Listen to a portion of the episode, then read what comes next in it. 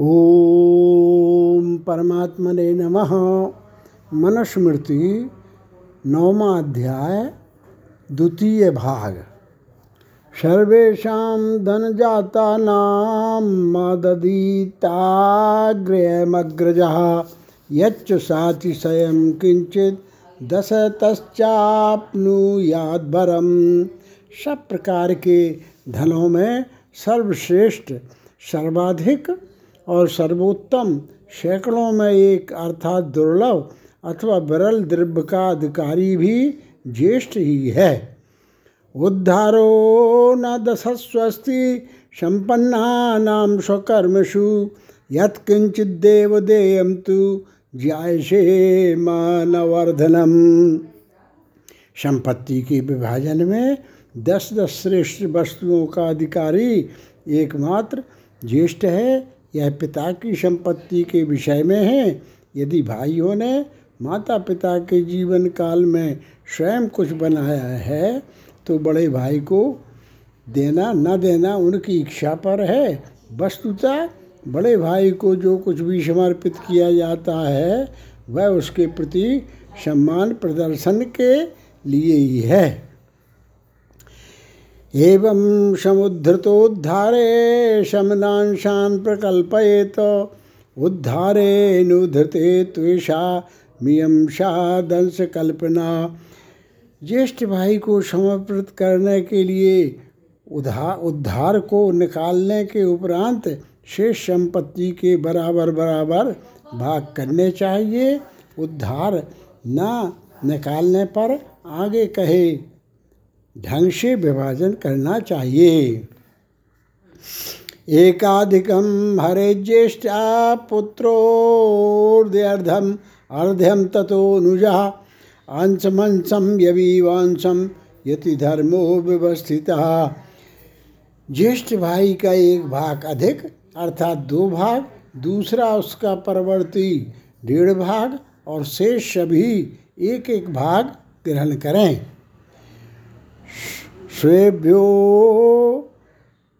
स्वेभ्योंशेभ्यस्तु कन्याभ्या प्रदुर्भ्रातरा पृथक स्वास्थ्य स्वादंसा चतुर्भागम पतिता शिवरदित सभी भाइयों को अपने अपने भाग का चौथा भाग अपनी बहनों को दे देना चाहिए।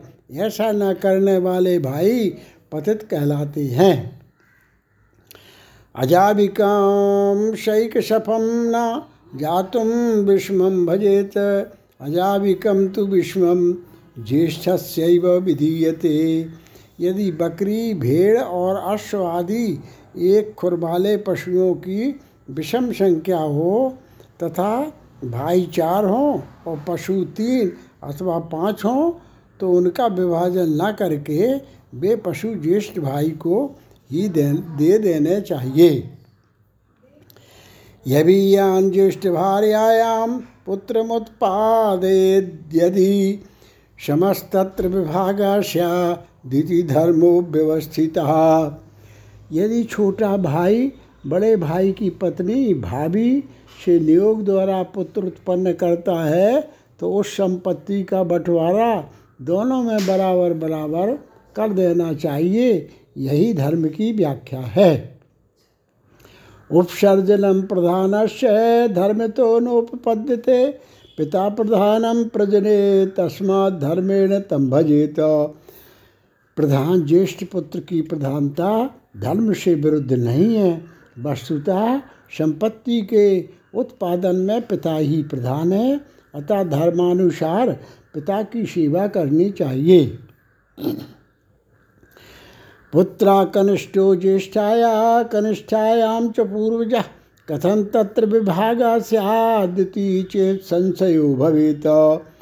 प्रथम विवाहिता पत्नी से छोटा पुत्र और द्वितीय विवाहिता पत्नी से ज्येष्ठ पुत्र उत्पन्न हुआ हो तो संपत्ति के विभाजन में उत्पन्न संशय को आगे वर्णित विधि से दूर करना चाहिए। एकं वृषभ वृषभ मुद्वाधारं सङ्घरेत् सा पूर्वजा। ज्येष्ठ वृखास्त तदूनाम स्वमातृता। पहली पत्नी से उत्पन्न कनिष्ठ पुत्र को एक बैल अतिरिक्त देना चाहिए। इससे उपरांत शेष संपत्ति में से कनिष्ठिकाओं से उत्पन्न पुत्र अपनी माताओं के विवाह के क्रमानुसार अपना अपना भाग ग्रहण करें। ज्येष्ठस्तु जाते ज्येष्ठायाम हरेद वृखभ खोड़सा तथा स्वामातृता शेषा भजेरन्नति धारणा। ज्येष्ठ पत्नी से उत्पन्न ज्येष्ठ पुत्र सोलह बैल अतिरिक्त रूप से ग्रहण करें।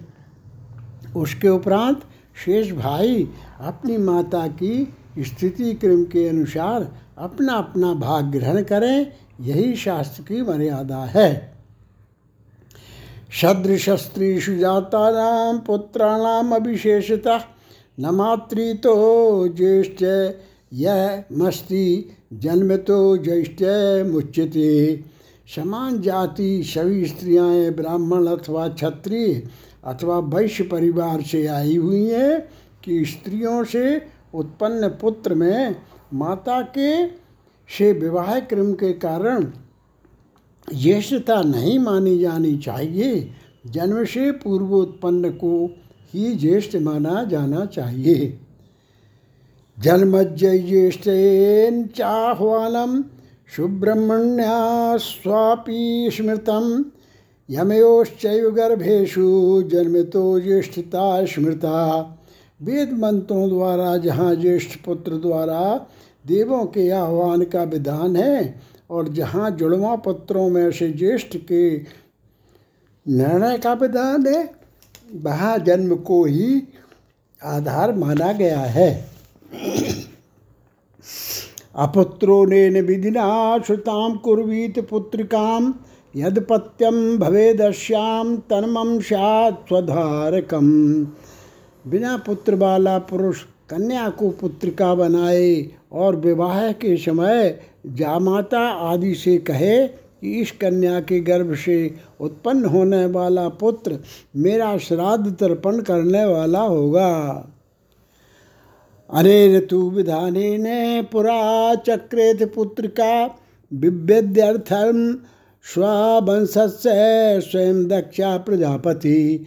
पूर्व काल में प्रजापति दक्ष ने भी इसी उपाय से अपनी पुत्रियों के गर्भ से उत्पन्न पुत्रों से अपने वंश की वृद्धि की थी। ददौ सदस धर्माय कश्या साय कश्य सा कश्यपाय त्रयोदश। सोमाय राज्ञे सत्कृत्य प्रीतात्मा सप्तविंशतिम। प्रजापति दक्ष ने प्रसन्नता पूर्वक और सत्कार करके अपनी दस कन्याओं का विवाह धर्म से धर्म से तेरह का कश्यप से और सत्ताईस का चंद्रमा से इसी प्रकार उनके गर्भ से उत्पन्न पुत्र का ग्रहण किया था। यथैवात्मा तथा पुत्रा पुत्रेण द्विता समा तस्यात्मनि तिष्ठन्याम कथय मन्योप मन्योधनम हरेत। मनुष्य स्वयं ही पुत्र रूप में उत्पन्न होता है और पुत्र के समान ही कन्या होती है। अतः कन्या के रहते पुत्र का धन पराये लोग क्यों कर ले सकते हैं? मातस्तु यौतक पत्यात कुमारी भागे वशा दौहित्र एव च हरेत पुत्रस्याखिलम धनम माँ द्वारा जोड़ा गया धन उसकी पुत्री का ही भाग है। इस रूप में पुत्रहीन पुरुष के सारे धन का अधिकारी उसका देवता, लड़की का पुत्र ही है। दौहित्रो याखिलम मृक्यमपुत्र पितुर्हरेत शयोषाद्वौ पिंडौ पितरे माता महाय च। पुत्रहीन व्यक्ति के धन पर सारा अधिकार उसके देवते देवते का ही है। बड़ी दोनों अपने पिता और नाना का पिंडदान भी करता है। पुत्र, पौत्र, दौहित्र दौहित्र पोरलोके विशेषोस्ति धर्मता। तयोर ही माता पितरऊ शंभूत तस् देहता।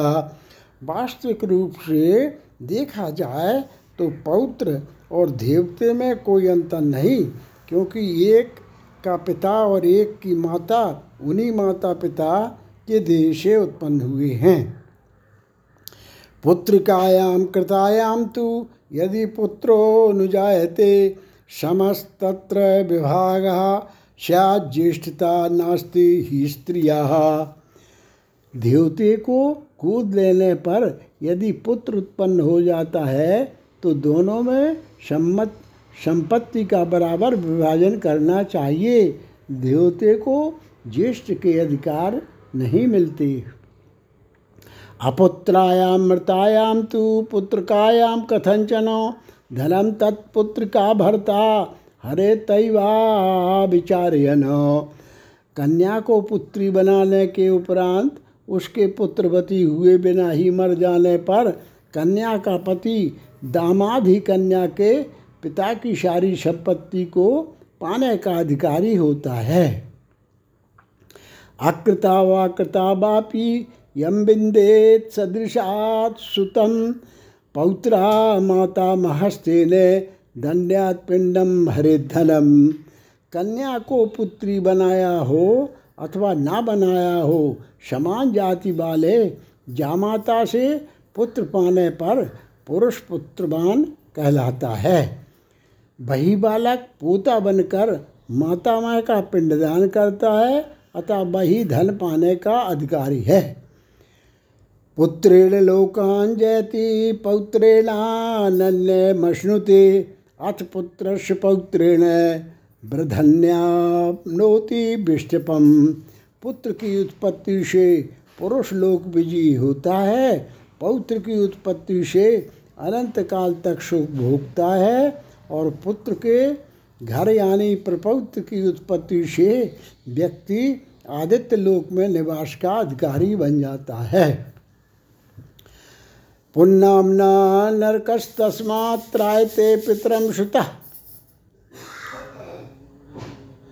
तस्मात् पुत्र प्रोक्ता स्वयमेव स्वयंभुवा। पू शब्द का अर्थ है नरक और त्रा शब्द का अर्थ है रक्षक। इस प्रकार अपने पितरों को नरक से बचाने वाले को ही ब्रह्मा जी ने पुत्र नाम दिया है। पौत्र देहित्रो लोके विशेषो नोपपद्यते, दौहित्रो पिहा। पुत्रैनम संतारयति पौत्रभत। इस संसार में पौत्र पोते और दौहित्र में कोई अंतर नहीं समझना चाहिए, क्योंकि देवता भी पोते के समान ही अपने नाना का उद्धार करता है। मातु प्रथमतः पिंडम निरपते पुत्रिका सुता। द्वितीयम तो पितुस्तस्यास्तृतीयम तत्पितु पितु पितु देवते को प्रथम पिंड अपनी माता को, दूसरा मातामह को और तीसरा मातामह के पिता को देना चाहिए। उपपन्नो गुण सर्व सर्व पुत्रो यश यशतु दत्रिम। साहरे तैव तद दृक्थ्यम तदृक्यम संप्राप्तोप्यन्य गोवृत। शिक्षा, विनय और शील आदि गुणों से संपन्न दत्तक पुत्र दूसरे गोत्र से संबंधित होने पर भी अपने धर्म पिता की सारी संपत्ति का उत्तराधिकारी होता है। गोत्र रिक्ते जनई तुरना हरे त्रिमा क्वचित गोत्र रिक्ताथानुगा पिंडो, व्यापैती दत्ता स्वधा। दूसरे को दिया गया पुत्र अपने जनक के धन को पाने और गोत्र को अपनाने का अधिकारी नहीं होता, क्योंकि जिसे वह पिंडदान करता है, उसके ही गोत्र और धन को पाता है। वह अपने जनक का पिंडदान नहीं करता। इस प्रकार पिंडदान ही उत्तराधिकारी का निर्णायक तत्व है। अनियुक्ता सुतश्चैव पुत्र देवरात उभौतौ नारहतो भागम जार जातक काम जहु दोनों बिना नियोग विधि से उत्पन्न पुत्र तथा नियोग विधि से लड़की के देवर से उत्पन्न देवता दाय भाग के अधिकारी नहीं। इन्हें तो जार से उत्पन्न और कामज ही मानना चाहिए।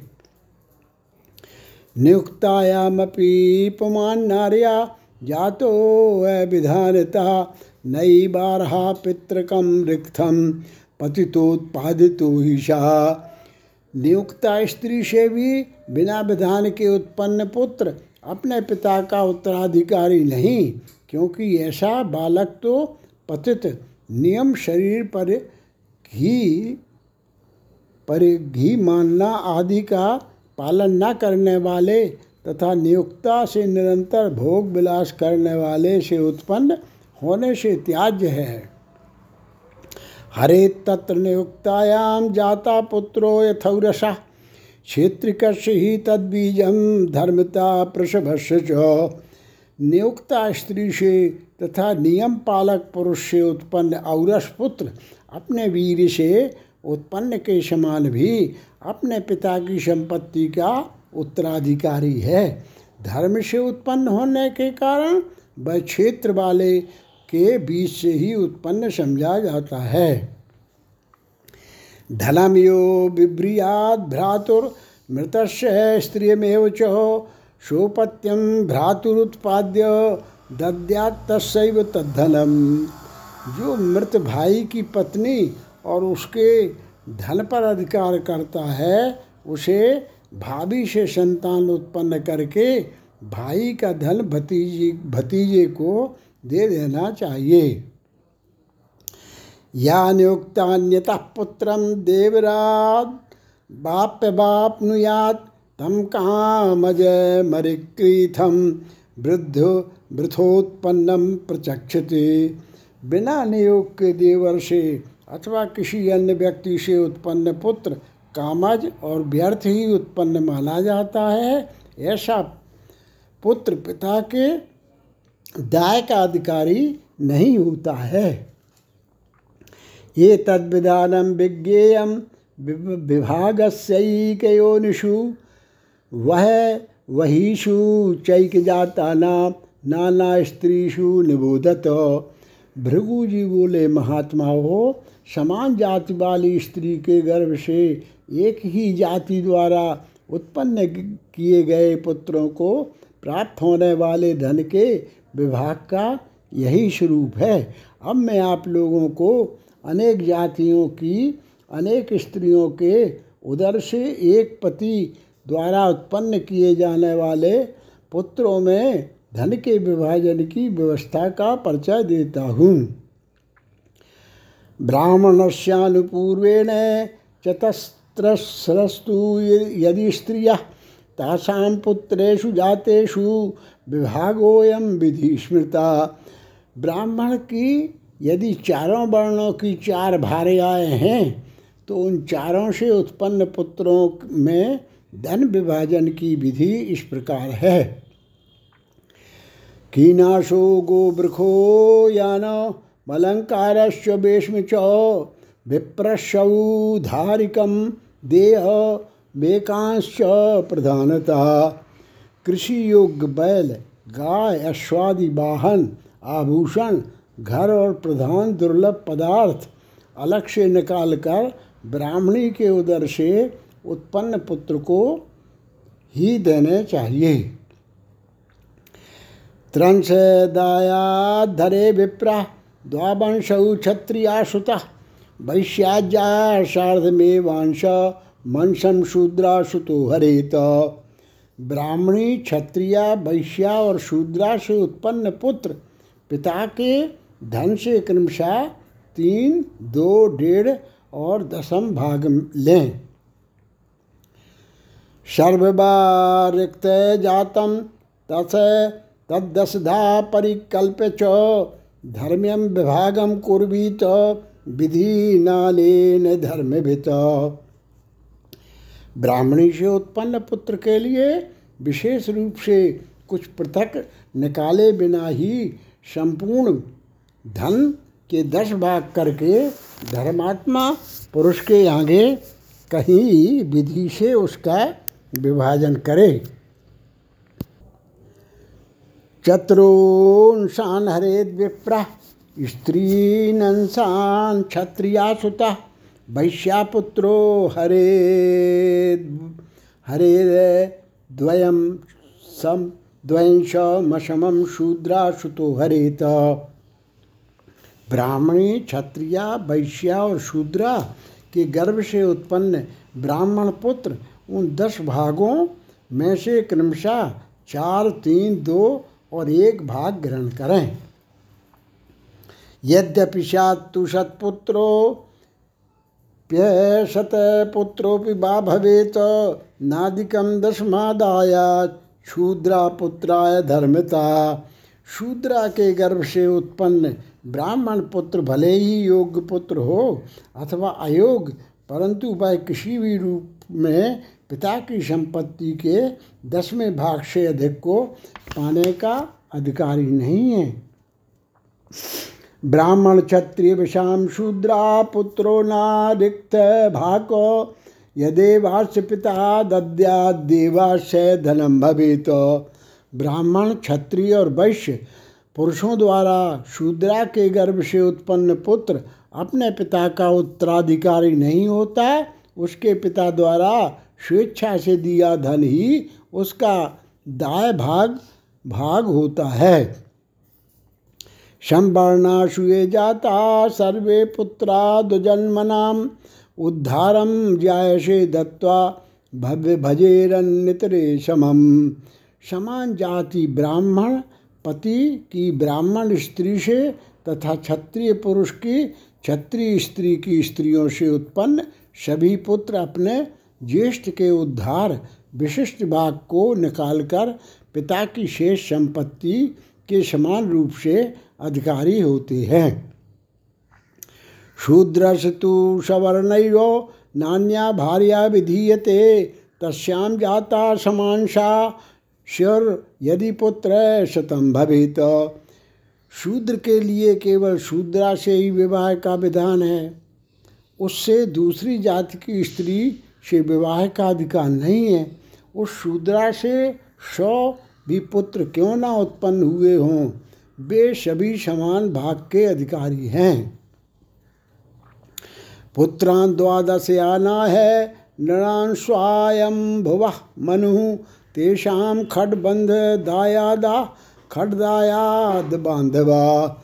स्वयं मनु द्वारा वर्णित मनुष्यों के द्वादश पुत्रों में छह भाई दायाद पिता की संपत्ति के अधिकारी हैं और छह अदायाद अनधिकारी हैं। औषा क्षेत्र जश्चैव दत्ताकृत्यमेव च गूढ़ोत्पन्नोपविद्धश्च दायादा बांधवाश्च खट ये छह पिता के दाय भाग के उत्तराधिकारी हैं। अपने ही वीर से अपनी धर्म पत्नी के से उत्पन्न, दूसरा नियोग से उत्पन्न, तीसरा गोद लिया हुआ, चौथा किसी दूसरे के बेटे को अपनाया, जो उनकी सहमत से हो, पांचवा गुप्त रूप से जन्मा तथा छठवा माता पिता से परित्यक्त तथा दूसरे द्वारा अपनाया गया। कानीनश्च सहोढश्च क्रीता पौनर भव, भवस्तथा स्वयं दत्तश्च शौद्रश्च, खड़दायाद बांधवा ये छह पिता की संपत्ति के उत्तराधिकारी नहीं, कन्या अविवाहिता का पुत्र विवाह के साथ स्त्री द्वारा लाया गया पुत्र खरीदा हुआ स्त्री के दूसरे विवाह से उत्पन्न किसी के द्वारा अपने आप बिना मांगे दिया गया तथा शूद्रा से उत्पन्न। यादृशम फलमापनोति कुप्लवई शांतरंजलम तादृशम फलमापनोति कुपुत्र संत रस्तमा जिस प्रकार टूटी नौका से समुद्र पार करने की इच्छा रखने वाला डूब जाता है उसी प्रकार कुपुत्रों से अपनी सदगति चाहने वाले भी नरकगामी होते हैं। यद्येकरिक्तृणौ स्यात्तामौ रस रस क्षेत्रे जौ श्रुतौ यस्य यत् पैतृकं सा तद गृहणीत नेतरा यदि क्षेत्रज नियोग विधि से उत्पन्न पुत्र के उपरांत औरस पुत्र उत्पन्न हो जाए तो दोनों अपने अपने पिता के ही दाय भाग को ग्रहण करें, एक दूसरे के भाग की इच्छा ना करें। एक यौवारसा पुत्रा पितृस्य वसुना प्रभु शेषाणामान संसार्थम प्रदयात प्रजीवनम। वस्तुता एक औरस अपने वीर से अपने ही क्षेत्र में उत्पन्न, पुत्र ही पिता के दाय भाग का स्वामी होता है, शेष पुत्रों को दया करके खाने पीने योग्य कुछ दे देना चाहिए। खष्टम तो क्षेत्रजस्यांशम प्रदद्यात पैतृका धनात् औरषो विवे जंदायम पितृम पंचमेहुबा और अशपुत्र को अपने पैतृक धन का विभाजन करते हुए क्षेत्रज को कुल संपत्ति का पांचवा अथवा छठा भाग देना चाहिए। और क्षेत्रजौ पुत्रो पितृरिक्थस्य भागिनौ दशा परे तो क्रमशो गोत्रलिक्यांश भागिना। औरस और क्षेत्रज पुत्रों को तो पैतृक धन इसी रूप औरस चार भाग और पांचवा अथवा छठा भाग क्षेत्रज। में बांटना चाहिए, यदि पिता के और भी दस प्रकार के पुत्र हों तो उन्हें केवल गोत्र धन में ही कुछ भाग देना चाहिए। स्वक्षेत्र संस्कृतायां तो स्वयमुत्पादयेद्धियं तमौरसम विजानीयात् पुत्रम प्रथम कल्पितम। विधि पूर्वक विवाहिता स्त्री से अपने ही वीर का आधान करने से उत्पन्न किया जाने पुत्र वाला पुत्र औरस पुत्र है, जिसको प्रथम संतान समझना चाहिए। यर तल्पजा प्रमित क्लीवश व्याधितस्य वा स्वधर्मेण नियुक्तायां सपुत्रा क्षेत्र जास्मृता मृत क्लीब, नपुंसक अथवा किसी भयंकर व्याधिग्रस्त पुरुष की स्त्री से नियोग विधि द्वारा उत्पन्न होने वाला पुत्र क्षेत्रज कहलाता है।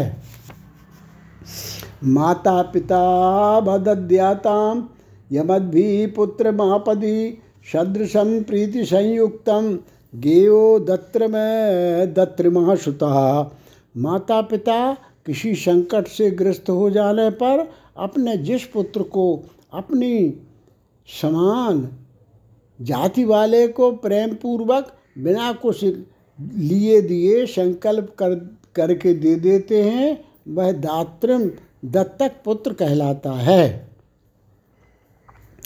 सदृशं तो प्रकुर्याद्यं गुणदोष विचक्षण, पुत्र गुण गुणयुक्त साभिज्ञे यश कृत्रिमा। समान जाति वाले के जिस गुण दोष के पार स्त्री और पुत्र बनने के अधिकारी बालक को पुत्र मान लिया जाता है, उसे कृत्रिम पुत्र कहा जाता है। उत्पद्यते गृह नाया गायेत कश्यश सागृहे गूढ़ उत्पन्न तस्य सद्यस्य तल, तलपजा। घर में उत्पन्न जिस बालक के जनक जननी का निश्चय ना हो, उसे गूढ़ उत्पन्न पुत्र कहा जाता है और उसे जो भी अपना हो लेता है, वह उसी का हो जाता है।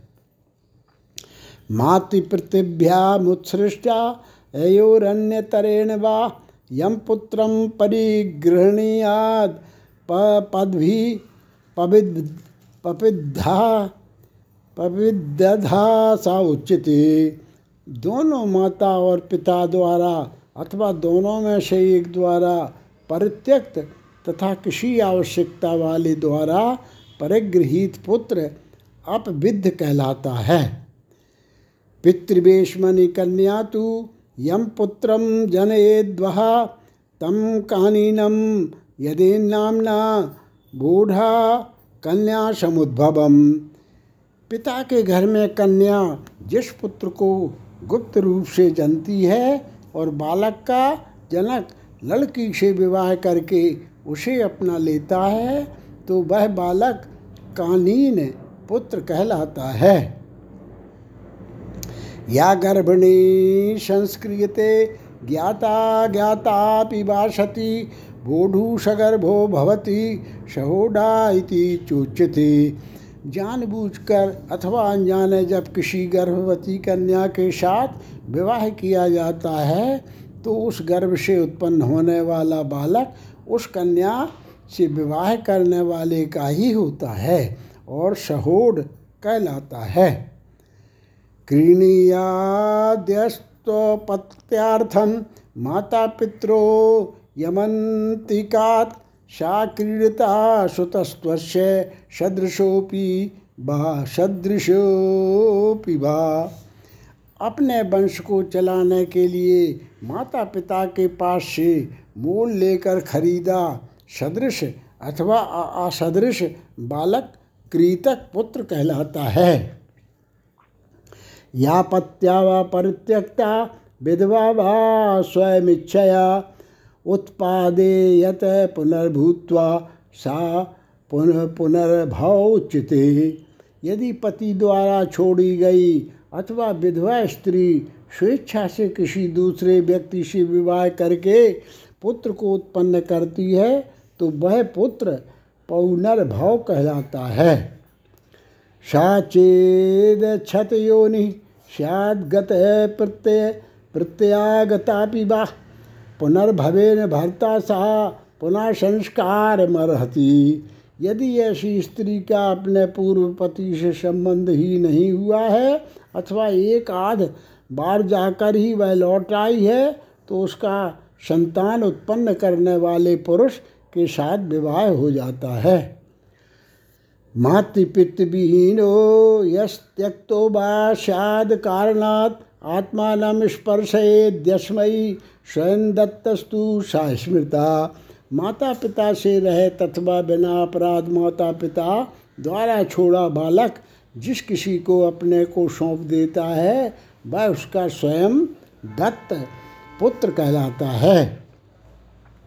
यम ब्राह्मणस्तु शूद्रायाम कामादुत्पादयत सुतम सा पारयन्यो शश्वस्त तस्मात् पार शबा स्मृता ब्राह्मण द्वारा शूद्रा के गर्भ से उत्पन्न बालक जीता हुआ भी शव के समान होने से पारस शव पारसव अथवा शौद्र कहलाता है।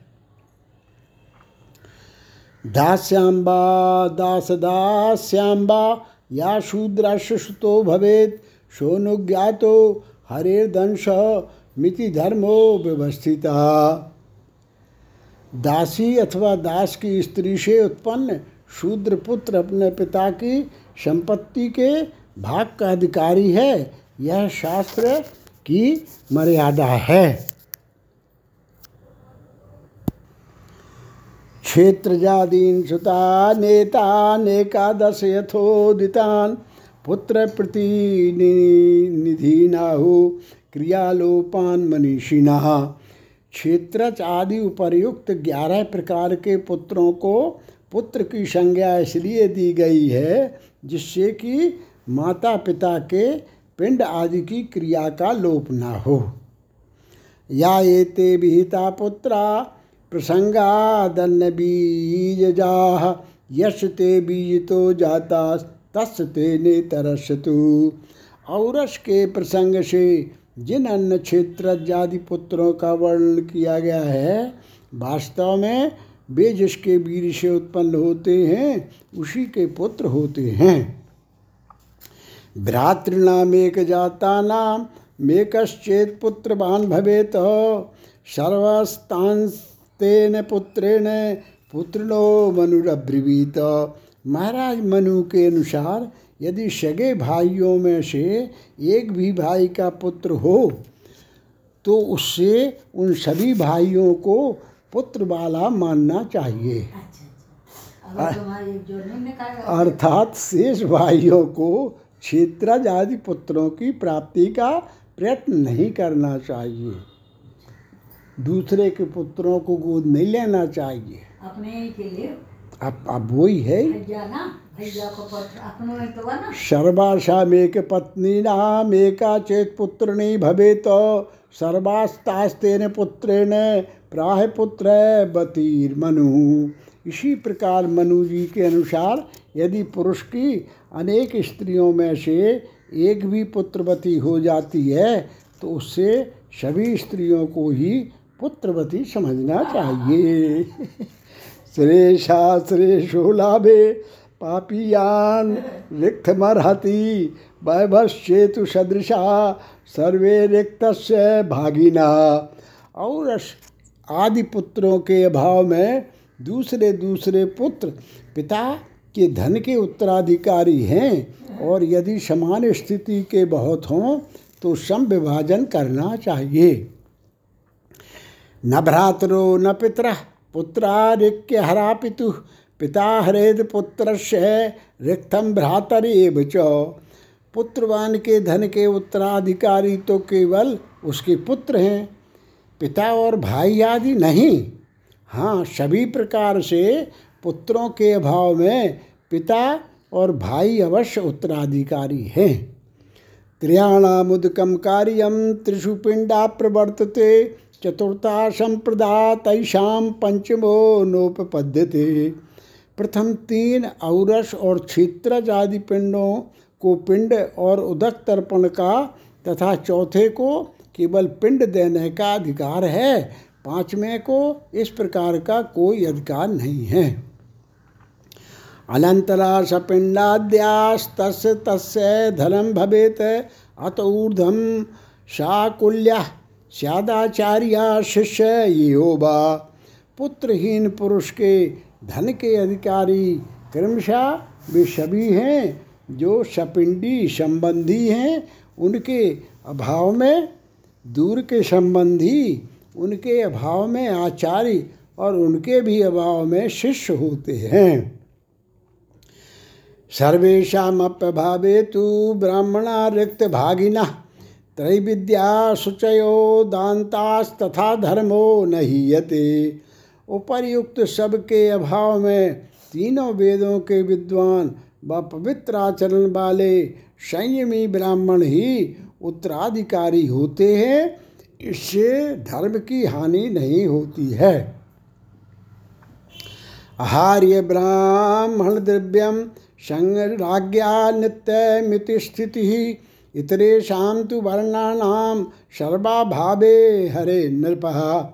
संतानहीन ब्राह्मण की सम्मति, संपत्ति ब्राह्मणों में बांट देनी चाहिए। संतानहीन ब्राह्मण की संपत्ति ब्राह्मणों में ही बांट देनी चाहिए। राजा को उस पर अपना अधिकार नहीं करना चाहिए। यदि अन्य वर्णों के उपर्युक्त उत्तराधिकारियों में योग ब्राह्मण भी उपलब्ध ना हो तो राजा को संपत्ति पर अधिकार कर लेना चाहिए। यही शास्त्र की मर्यादा है। संसितस्यान पत्यस्य सगोत्रात् पुत्रमा हरेत, तत्र यदृक्थ जातम स्यात् तत्तस्मिन् प्रतिपादयेत। संतानहीन ब्राह्मण के मरने पर राजा किसी समान गोत्र वाले को समझा बुझाकर उसके पुत्र को मृत ब्राह्मण का पुत्र घोषित करके उसे उत्तराधिकारी में सारा धन दे दे। द्वौतयौ वैद्येयातां द्वाभ्यां जातौ स्त्रिया धने तयोर्यद्यस्य पितृं स्यात् तत्सागरी गृहणीत नितरा। दो पिताओं और एक माता से उत्पन्न पुत्रों में, पितृधन के विभाजन के संबंध में विवाद उत्पन्न होने पर दोनों को अपने अपने पिता का धन दिलाना चाहिए, एक को दूसरे का नहीं। जनन्याम संस्थितायाम तु समम सर्वे सहोदरा भजेरन्मातृकम रिग्धम भगन्यश्चात सना भया माँ की मृत्यु के उपरांत सभी भाई और सभी बहनें माँ की संपत्ति को बराबर बराबर बांट लें। यास्तासां शुर दुहितरस्तासामपि यथार्हता, माता मैया धनात् किंचित प्रदेयम प्रीतिपूर्वकम लड़कियों की अविवाहिता कन्याओं को भी माता मही के धर्म से प्रेम सहित थोड़ा बहुत धन दे देना चाहिए। अध्ययन, अध्यग्न ध्यावाहनिकम दत्तंच प्रीतिकर्मणि, भ्रातृ, मातृ पितृप्राप्तम खलविधम स्त्री धर्म स्मृतम छह प्रकार का धन स्त्री धन कहलाता है। पहला, विवाह के समय, अग्नि के समक्ष पिता आदि द्वारा दिया गया धन, दहेज। दूसरा गृह प्रवेश, पुत्र जन्म आदि किसी अवसर पर बुलाकर बुलाकर दिया गया धन। तीसरा प्रीतिकर्म तथा समयांतर में पति द्वारा दिया गया धन। चौथा, पिता द्वारा। पांचवा, माता द्वारा तथा छठवा, भाई द्वारा दिया गया धन। अन्वाधेयम चयदत्तम पत्या प्रीतेन चैव यत पत्यौ जीवति वृत्ताया प्रजायास्तद्धनम भवेत। अन्वाधेय विवाह के समय अथवा उसके पश्चात पति के परिवार वालों से स्त्री को मिले धन तथा पति द्वारा प्रेम पूर्वक दिए धन पर संतान का अधिकार होता है, पति का नहीं।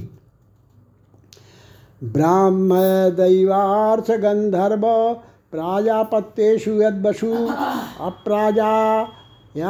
मतीतायाम भरतुरेव तदिश्यते पाँच, ब्राह्म, दैव, आर्थ, गांधार्व और प्रजा, प्राजापत, इस प्रकार के विवाहों में पति के जीवित रहते, अपुत्रा स्त्री के मरने पर उपर्युक्त छह प्रकार के स्त्री धन पर पति का अधिकार होता है।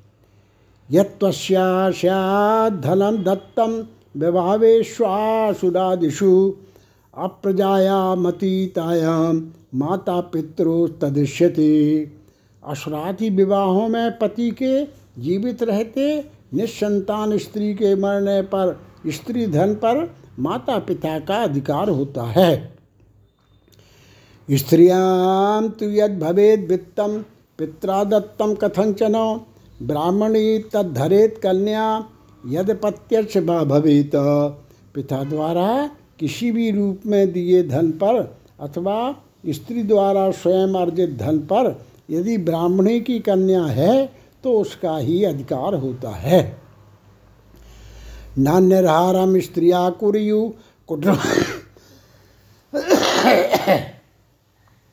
नान्यहारम स्त्रिया कुरयु कुटुम्बाद बहु मध्यघात स्वकादपि च वित्ताधि स्वस्य भरतुर न गया स्त्रियों को परिवार के धन से अथवा पति की आज्ञा के बिना अपने धन से भी लोभवश वाणिज्य व्यापार नहीं करना चाहिए।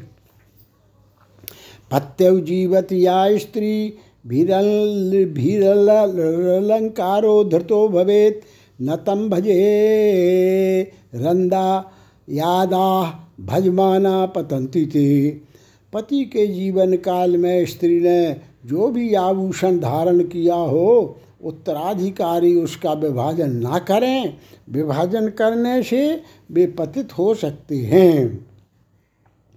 अलंसौ क्लीब पतितौ जात्यंधे बधिरऊ तथा उन्मत्त जड़मुकाश्च ये चुके चिन्निंद्रिया नपुंसक, धर्मभ्रष्ट अथवा जाति से बहिष्कृत, जन्म से अंधा, बहरा, पागल, जड़, सर्वथा मूर्ख, गूँगा और निरिंद्रिय, लूला, लंगड़ा आदि अपने पिता के उत्तराधिकारी होने योग्य नहीं हैं।